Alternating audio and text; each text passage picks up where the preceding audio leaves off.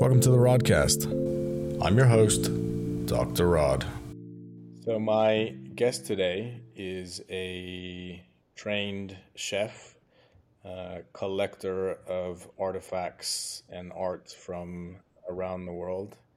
Uh, I had the pleasure of meeting him years ago uh, in the middle of the bush in uh, Indonesia. Very happy to to be able to chat with my um, long esteemed Kiwi friend. Welcome to the Rodcast, Mark Jackson. Thank you, Rod. Great to be on. Many thanks. Um, there's so much I, would I'd love to ask you uh, in this short space, but um, probably maybe starting from the beginning and and uh, tell us a little bit about like how you got started because I know you trained you know as a chef and don't do that today uh, full time uh, even though you're a great host of of fantastic dinner parties. So um, yeah, how did I mean how did you get started and how did you make that transition uh, to where you are today? Mm, good question. I think probably uh, my father was very keen not for me to take my hospitality skill sets into university uh, portfolio. So he insisted I become a, uh, a chef, and I um, spent many hours writing many letters all over New Zealand to get an apprenticeship. And in those days, apprenticeships were seen to be a very solid form of know, training and commitment. So I was very fortunate to get a, a City and Guilds uh, uh, apprenticeship in, in Auckland and I left the far north of New Zealand and uh, ventured there and started training as a chef, first as a kitchen hand, and then um, getting into um, the top echelons of uh, that that establishment. Then I left and went to London, and probably from there, the, the, the catering was always going to be a vehicle for travel. It was, um, I don't think I ever saw it as a long term. It was more of an opportunity to get around and see the world and get out, get amongst it, and I, I, became fortunate and picked up a few jobs in London, some of the more esteemed restaurants and Connaught rooms, etc. And then I um, managed to get a job with um, Lord Davies of Leek, um, really looking after his family and himself in Highgate, and and uh, he he gave me a, a wonderful vision of London. But at the same time, I'd already applied for a, a job as an expedition from Johannesburg back to London on one of the overland tour groups. And uh, that came up as an opportunity a year later. I, I took it um, with with um, Lord Davies encouraging me to go and dropping me off at the station to go. So it was uh, very much that was the first expedition into um, the Greater Yonder. Um, besides a number of hitchhiking trips around Turkey, etc. But yeah, that was where it really started, and I realised then that catering wasn't wasn't just a industry that you could sit in the kitchen for the rest of your life. You could get out and do other things, and uh, that remote work really appealed to me. And the cultures that I met along the way through Africa were just the start of many to come. And then I got into um, more the industrial side of hospitality, and and that led to mine sites in Western Australia and there I took on project management roles, setting up mining camps um, just south of Meekatharra, a little place called Cue uh, for placer mining, and uh, got introduced to the extractive industries. And from there, I ended up being um, asked to go to Papua New Guinea, of which I went to Porgera Gold Mine right up in the Highlands and uh, started working as a, a catering manager in the Highlands and started um, taking on the big infrastructure projects for big camps and big construction, and um, was with them for 10 years. And uh, from that point, I got moved into um, Fluor Daniel, setting up a camp for a, a, large construction project in Sulawesi in Indonesia. At that point, um, one of our uh, clients or, or, one of our contractors was International SOS, then known as AEA and that was back in '97. And I worked with AEA for uh, as one of our contractors to the project for two years and got to know them very well. Got to know um, some of the earlier icons of the company, Richard Landock and um, Michael Hancock, Olaf Venema, uh, and the team very well. We worked uh, on delivering a, a, wide scope of services to the project, and um, they sent uh, uh Dr. Miles Neary to see me for a five-minute conversation, and that three hours later that ended. And 23 years later, I'm still with the group. In, in typical Miles fashion. Classic, yes. Yeah.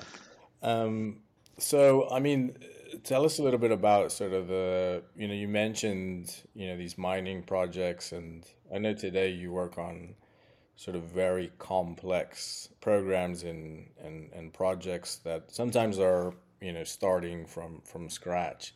Tell us a little bit about what's your day to day look like essentially well, there's one thing that's consistent about my job is there's no day to day. There's every day is different, um, and every project I do is different as well. So the the key thing for me is to understand one our client. So obviously the, those are key things, and what that client's after to achieve, and whether it be setting up a mine site in Ghana for a, a large extractive mining company, their their needs and wants are going to be quite interesting. But for me, it's not necessarily about the establishment of the mining company. It's about the establishment of ourselves as an operator in those environments and what needs to be in place to do that. So, particularly for very much the legal aspect, how we set up our banking, our finance, our company structure, our support network there, and getting to know the right individuals to support our business in that location, and that someone that's got some credibility. So that's always a difficult one because you're you're working at quite fast pace to ensure that we get the abilities to deliver the services to the project. And whether that project will be a short term or long term really determines what we're going to do. So yeah, it's it's um it always different. So it's always it depends if it's a short term project exploration or it's a long term operational setup construction project. It's we've done a health review assessment or we've got some established understanding of.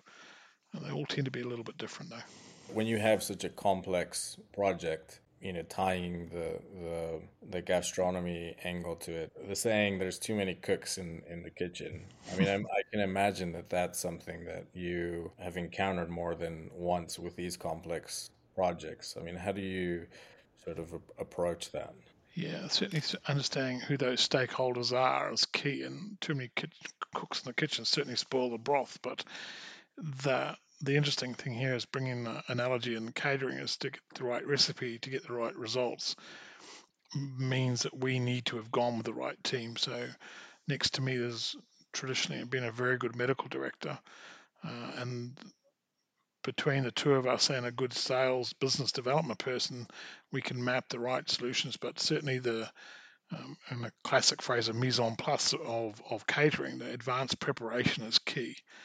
And understanding every little detail. And I remember working with Tim Mailer on the Kara Sea project in the Arctic, of which was a rapid mobilization of you know, 13 icebreaker vessels uh, for the summer in 2014.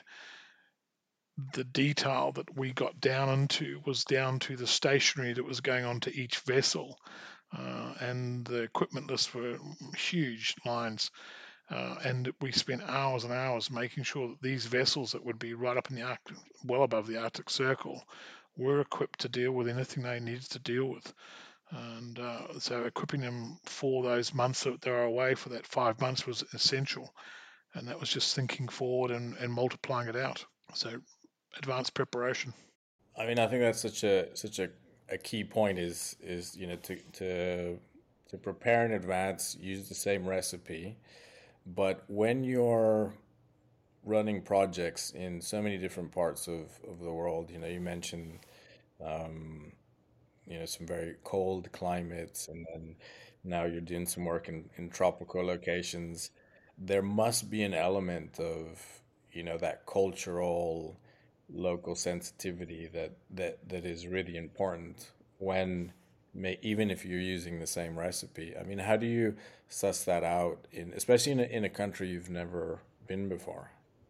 Yeah, it's, it's in understanding that the culture we're going to will be they're always different, but the fundamentals remain the same. It's a case of finding the conduits.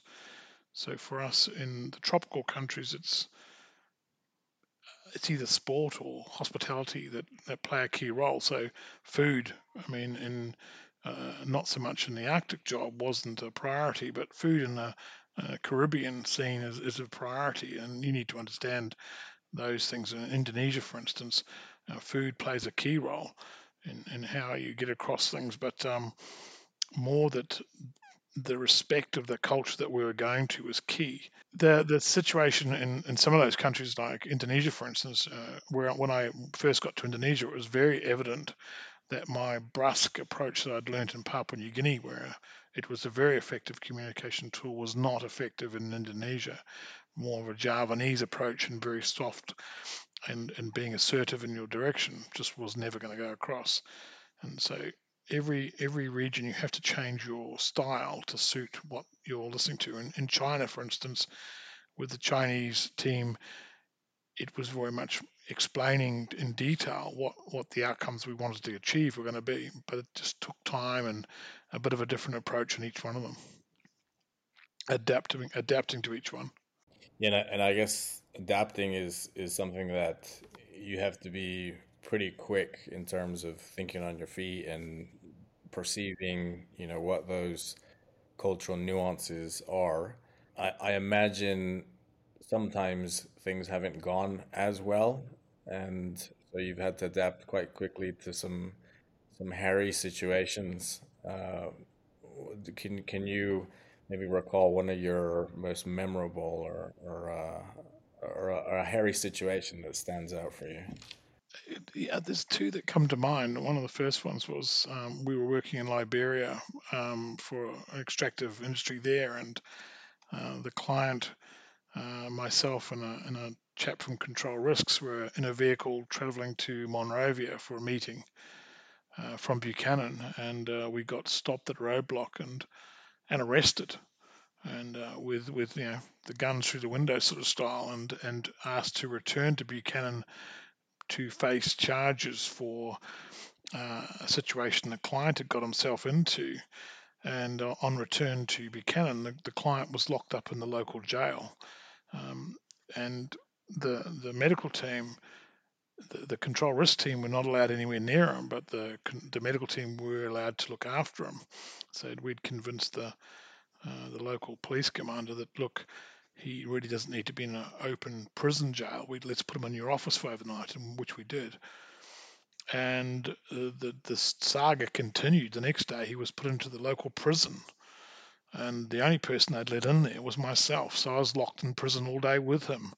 Um, and so we eventually we got him out and we got him out of the country. But yeah, that was a very interesting scenario. So that was one, and I think the other one that stands out is uh, another dear friend of, of, both of ours, and that's Shadi, uh, who works in um, the consulting group now. Him and I were in um, mobilized at eight o'clock one night to go to Bahrain to um, assist in uh, repatriation of mortal remains from the Bahrain ferry disaster, which had happened the evening before. And Shadi had been with the group for two weeks, and suddenly he was their interpreter inside a, a, um, a morgue, uh, which had been set up to handle 50 people arriving. Um, so it was a very dramatic time, and we had to think very quickly how we were going to achieve the outcomes necessary. And so the British ambassador and the people on the ground were fantastic, but we were meeting them at two o'clock in the morning uh, to try and get people on the right planes to the right places in the right time frame. Um, so it, it, was incredibly um, fast-paced thinking to think, okay, how do we get the best solution here and, and, and work it through? And it, it all came right and had the right people doing the right jobs. But I think Shadi always remembers this first two weeks of the job we're founding. He's still with us, so it's obviously we didn't put him off. A hell of a induction. Indeed. I guess you mentioned, you know, fast-paced thinking on your feet and and um, being prepared for kind of any scenario. I, I guess that so- sounds something similar to what most people would imagine, like working in a high-pressure kitchen environment where you know you, you have to to to really be on your toes for so many hours all the adrenaline running all, all the rest. Are there any things in particular that you think you've retained from your years in the kitchen in terms of uh, skills that you developed that you now use um, on what you work on today? Yeah, I think probably resilience and endurance is one thing. Working in a kitchen, hospitality is incredibly demanding. There's, um, if you're in a five star restaurant, in a classical sense, your communication structure is is multiple tiers of um, cogs turning at once to produce a, a fine meal. And um, I think those skill sets of the preparation and presentation of a dish would were always synced to your abilities as a as a team to get together. Um, you know, getting a, a steak out with with ten dishes to be medium rare at the same time as the um, the lobster thermidor was coming out and all being hot at the same time is, is a skill that um, not many people appreciate.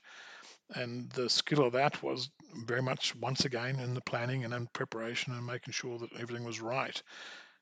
But for me, the one the one skill set that I took from hospitality is that um, hospitality itself is has been a blessing for me in, in my business where I've been able to you know take uh, some of our clients and and they've become friends through sitting down having a fine meal with them and just sitting down talking through problems and addressing it over a, over a dinner um, and that that could have been anywhere so it, it's worked very well because it allowed the the relaxation of a conversation to be over a lot more um, not such a disciplined environment as a boardroom.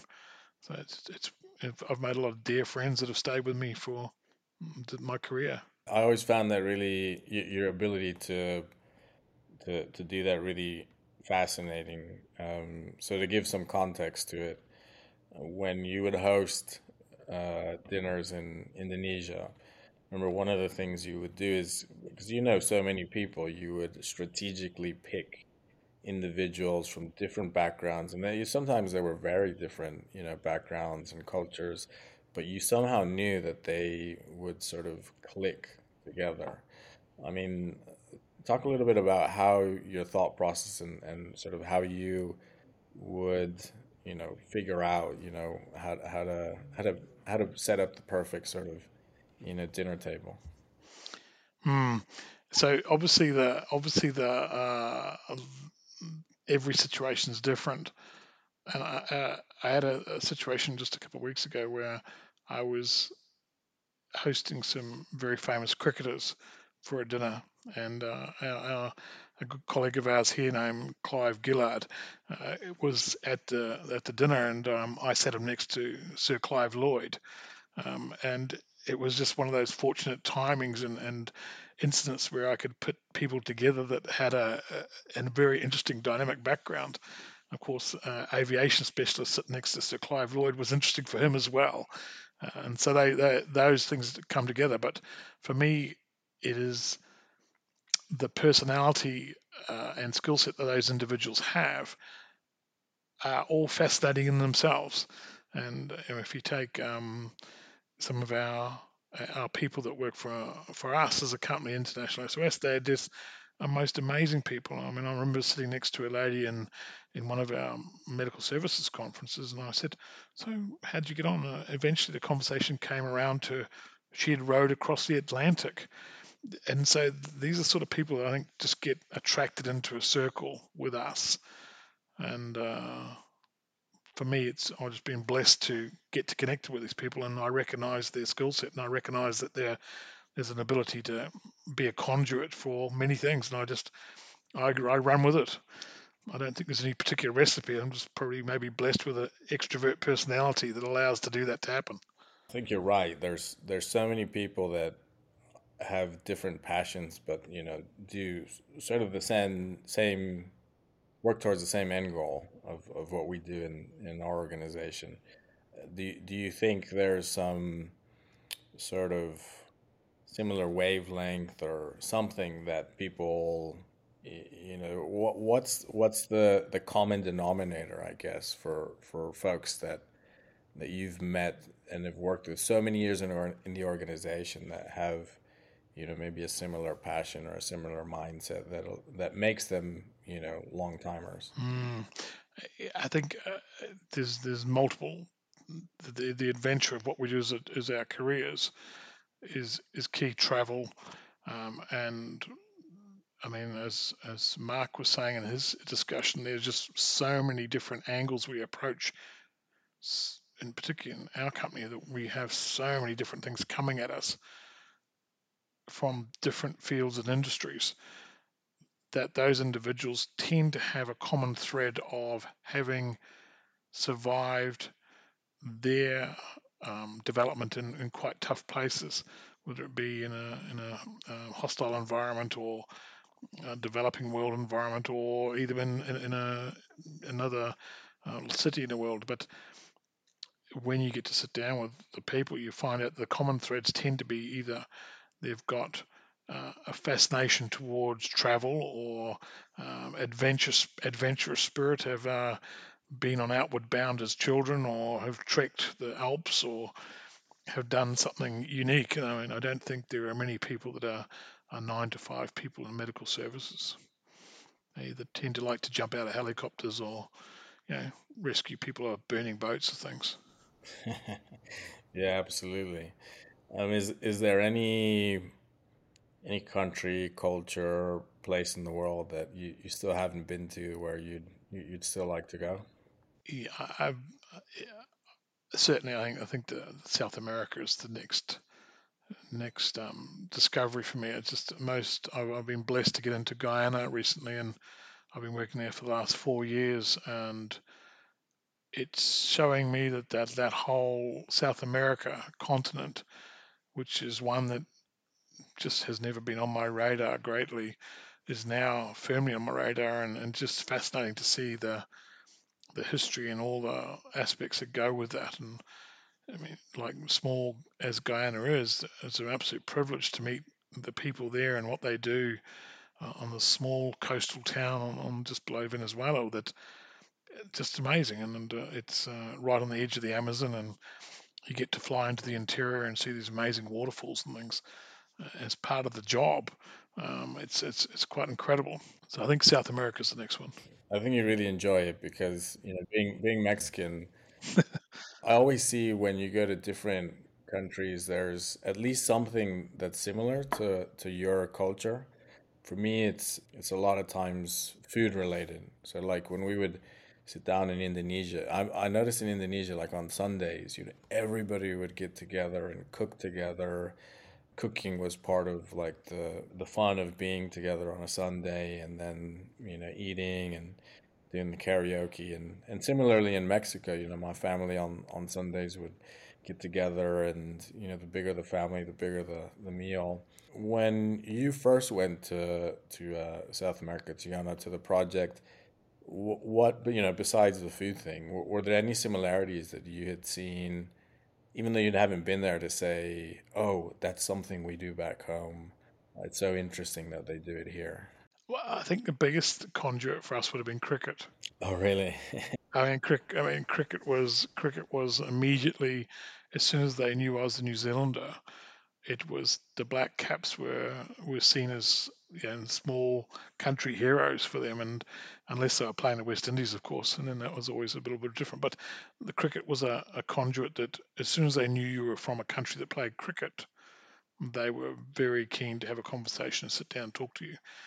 And since then, we've we've worked with uh, youth cricket in Guyana very successfully, and it's interesting because cricket has played an interesting conduit in my life with the company. And I'll give you two examples. The first one is from Liberia, where we were we were being you know, very much challenged to deliver a, a very complex project uh, in two hospitals in Yekepa and Buchanan. Um, and we were, we were being challenged on a number of fronts from making sure all the contractual aspects were in place. But um, one of the key key conduits for me was getting to know the supply chain team and the and the procurement structure of the company we're working for. And it ended up the biggest conduit was a small cricket bat I bought back from New Zealand, signed by Richard Hadlee. And from that point on, I had a dear friend for life, and uh, who still contacts me now, and he's from Calcutta. but um, it, it just created a relationship that was just um, it just opened up so many uh, avenues for success. And the same's happened in Guyana. Uh, we did an auction uh, for raising money for youth cricket recently, where um, we sponsored a, a, dinner and we auctioned off some um, signed memorabilia from some West Indies player and another Richard Hadlee bat, actually, bizarrely. And um, we raised $8,000 for youth cricket in, in Guyana. And wow. uh, people were just, it's amazing that cricket conduit had worked very well. It was just a, and yet again, hospitality was a key component of that as well. The discipline and setting up an event and then making it successful and understanding. I think that was uh, that worked very well. And what's what's the youth cricket sort of program? Is it to sort of just to bring the community together, or? Yeah, it's very much to keep uh, the children in sport, get them active, and um, obviously spread the word for female cricket as well and get them going. And we sponsor um, a one inner city club that, that does a cricket camp and a outreach, and we sponsor them for coaching. And uh, ten of them, ten of the um, youth members, as well as we teach them all basic life support and ongoing wellness programs uh, inside the club itself. As well, we host um, events there and we do some of our training for drills and development. Uh, like mass casualty training on the cricket ground, so we've we've we've got involved in the ground from a, a company perspective as well. Well, that's great. So the the uh, the Trojan horse is cricket, but then you can you can teach you know first aid and, and the rest. Uh, yeah, that's that's that's such a good idea because I mean things like you know football, um, it's it's one of together with food probably the most universal icebreaker. You know, be in any it happens to me like if I if I'm in the middle of of Africa and they say where are you from and I say Mexico, the, the first thing they always say is Chicharito from and, you know he doesn't play there anymore, but so it's it's um yeah, food and food and sport are good. Mm. Good. Uh... I think there's one missing. That's alcohol. yeah. uh, I mean, uh, the, the, the the Caribbean is is rum is is is very famous. I'd never had. I never drank a lot of rum in my life, and uh, when they introduced me to rum and coconut water at one of the cricket games, it was uh, it was a fantastic night out, and and uh, without any residue. So it was a it was a well received drink. I've and, never, uh, never tried that. Sounds good. That is absolutely superb. I can highly recommend it. El Dorado on ice with coconut water. Highly recommended. Yeah, very smart because you have the you know the all the electrolytes from the from the coconut. Yes, no, it was a it was a win win situation. and I've, I've I've I've lugged many a many a bottle of uh, El Dorado and shared the love across New Zealand now. Yeah, it must it must be famous now. yeah. Um, listen, Mark, I, I, know you have to go. Uh, thanks, thanks for your great stories. I, I, know we could probably do another five episodes, um, just touching the surface with with all the the great experiences you've had. Um, besides the rum and coconut water, is there anything? And this is something I ask, you know, all, all folks on the on the episode. What's the one thing? or anything you would you would recommend to the listeners that has made a massive impact on your health and well-being for the last uh, 12 months that, that you would recommend family i mean uh, having been uh, stuck for many months in, in Guyana and not getting back to New Zealand, or you know, just the importance of family, but not just the immediate family, the family that you work with as well. You know, just just listening and hearing about what the team is. And I think the one thing I've learned a great deal is that to listen, just to hear uh, more and more about what people are experiencing in their individual lives, and certainly in in my family unit, my immediate family unit, there was um, yeah the, the aftermath of the pandemic has taught us to be open and, and communicative as much as possible. And really with with the girls and Saba and Alicia and my dearest wife Nessie. It's um, we've just had a a great increase in communication. I think just ready to make sure we're we're all looking after each other. So no, but uh, I think that uh, for all of us. The other the other takeaway for me the last couple of years has been, the, especially as an expatriate, you need to give back. You need to make sure you give back as many examples back into the teams as possible. That's my other family. So I mean, it's um, it's a pleasure to be able to work with the Guyanese team and and give them back some of the skill sets I've learned, and uh, that's proven to be quite successful. Oh, that's that's great. Uh, I'm sure sure people will will uh, take that on board. hey, no, thanks, Rod. Much appreciated. Well, thanks again, Mark. No worries, and uh, look forward to hearing the other ones. All right. Sounds Take good. care. Cheers, eh? Hey, thanks for listening, folks. If you enjoyed that, please hit subscribe, like, and share. See you next time.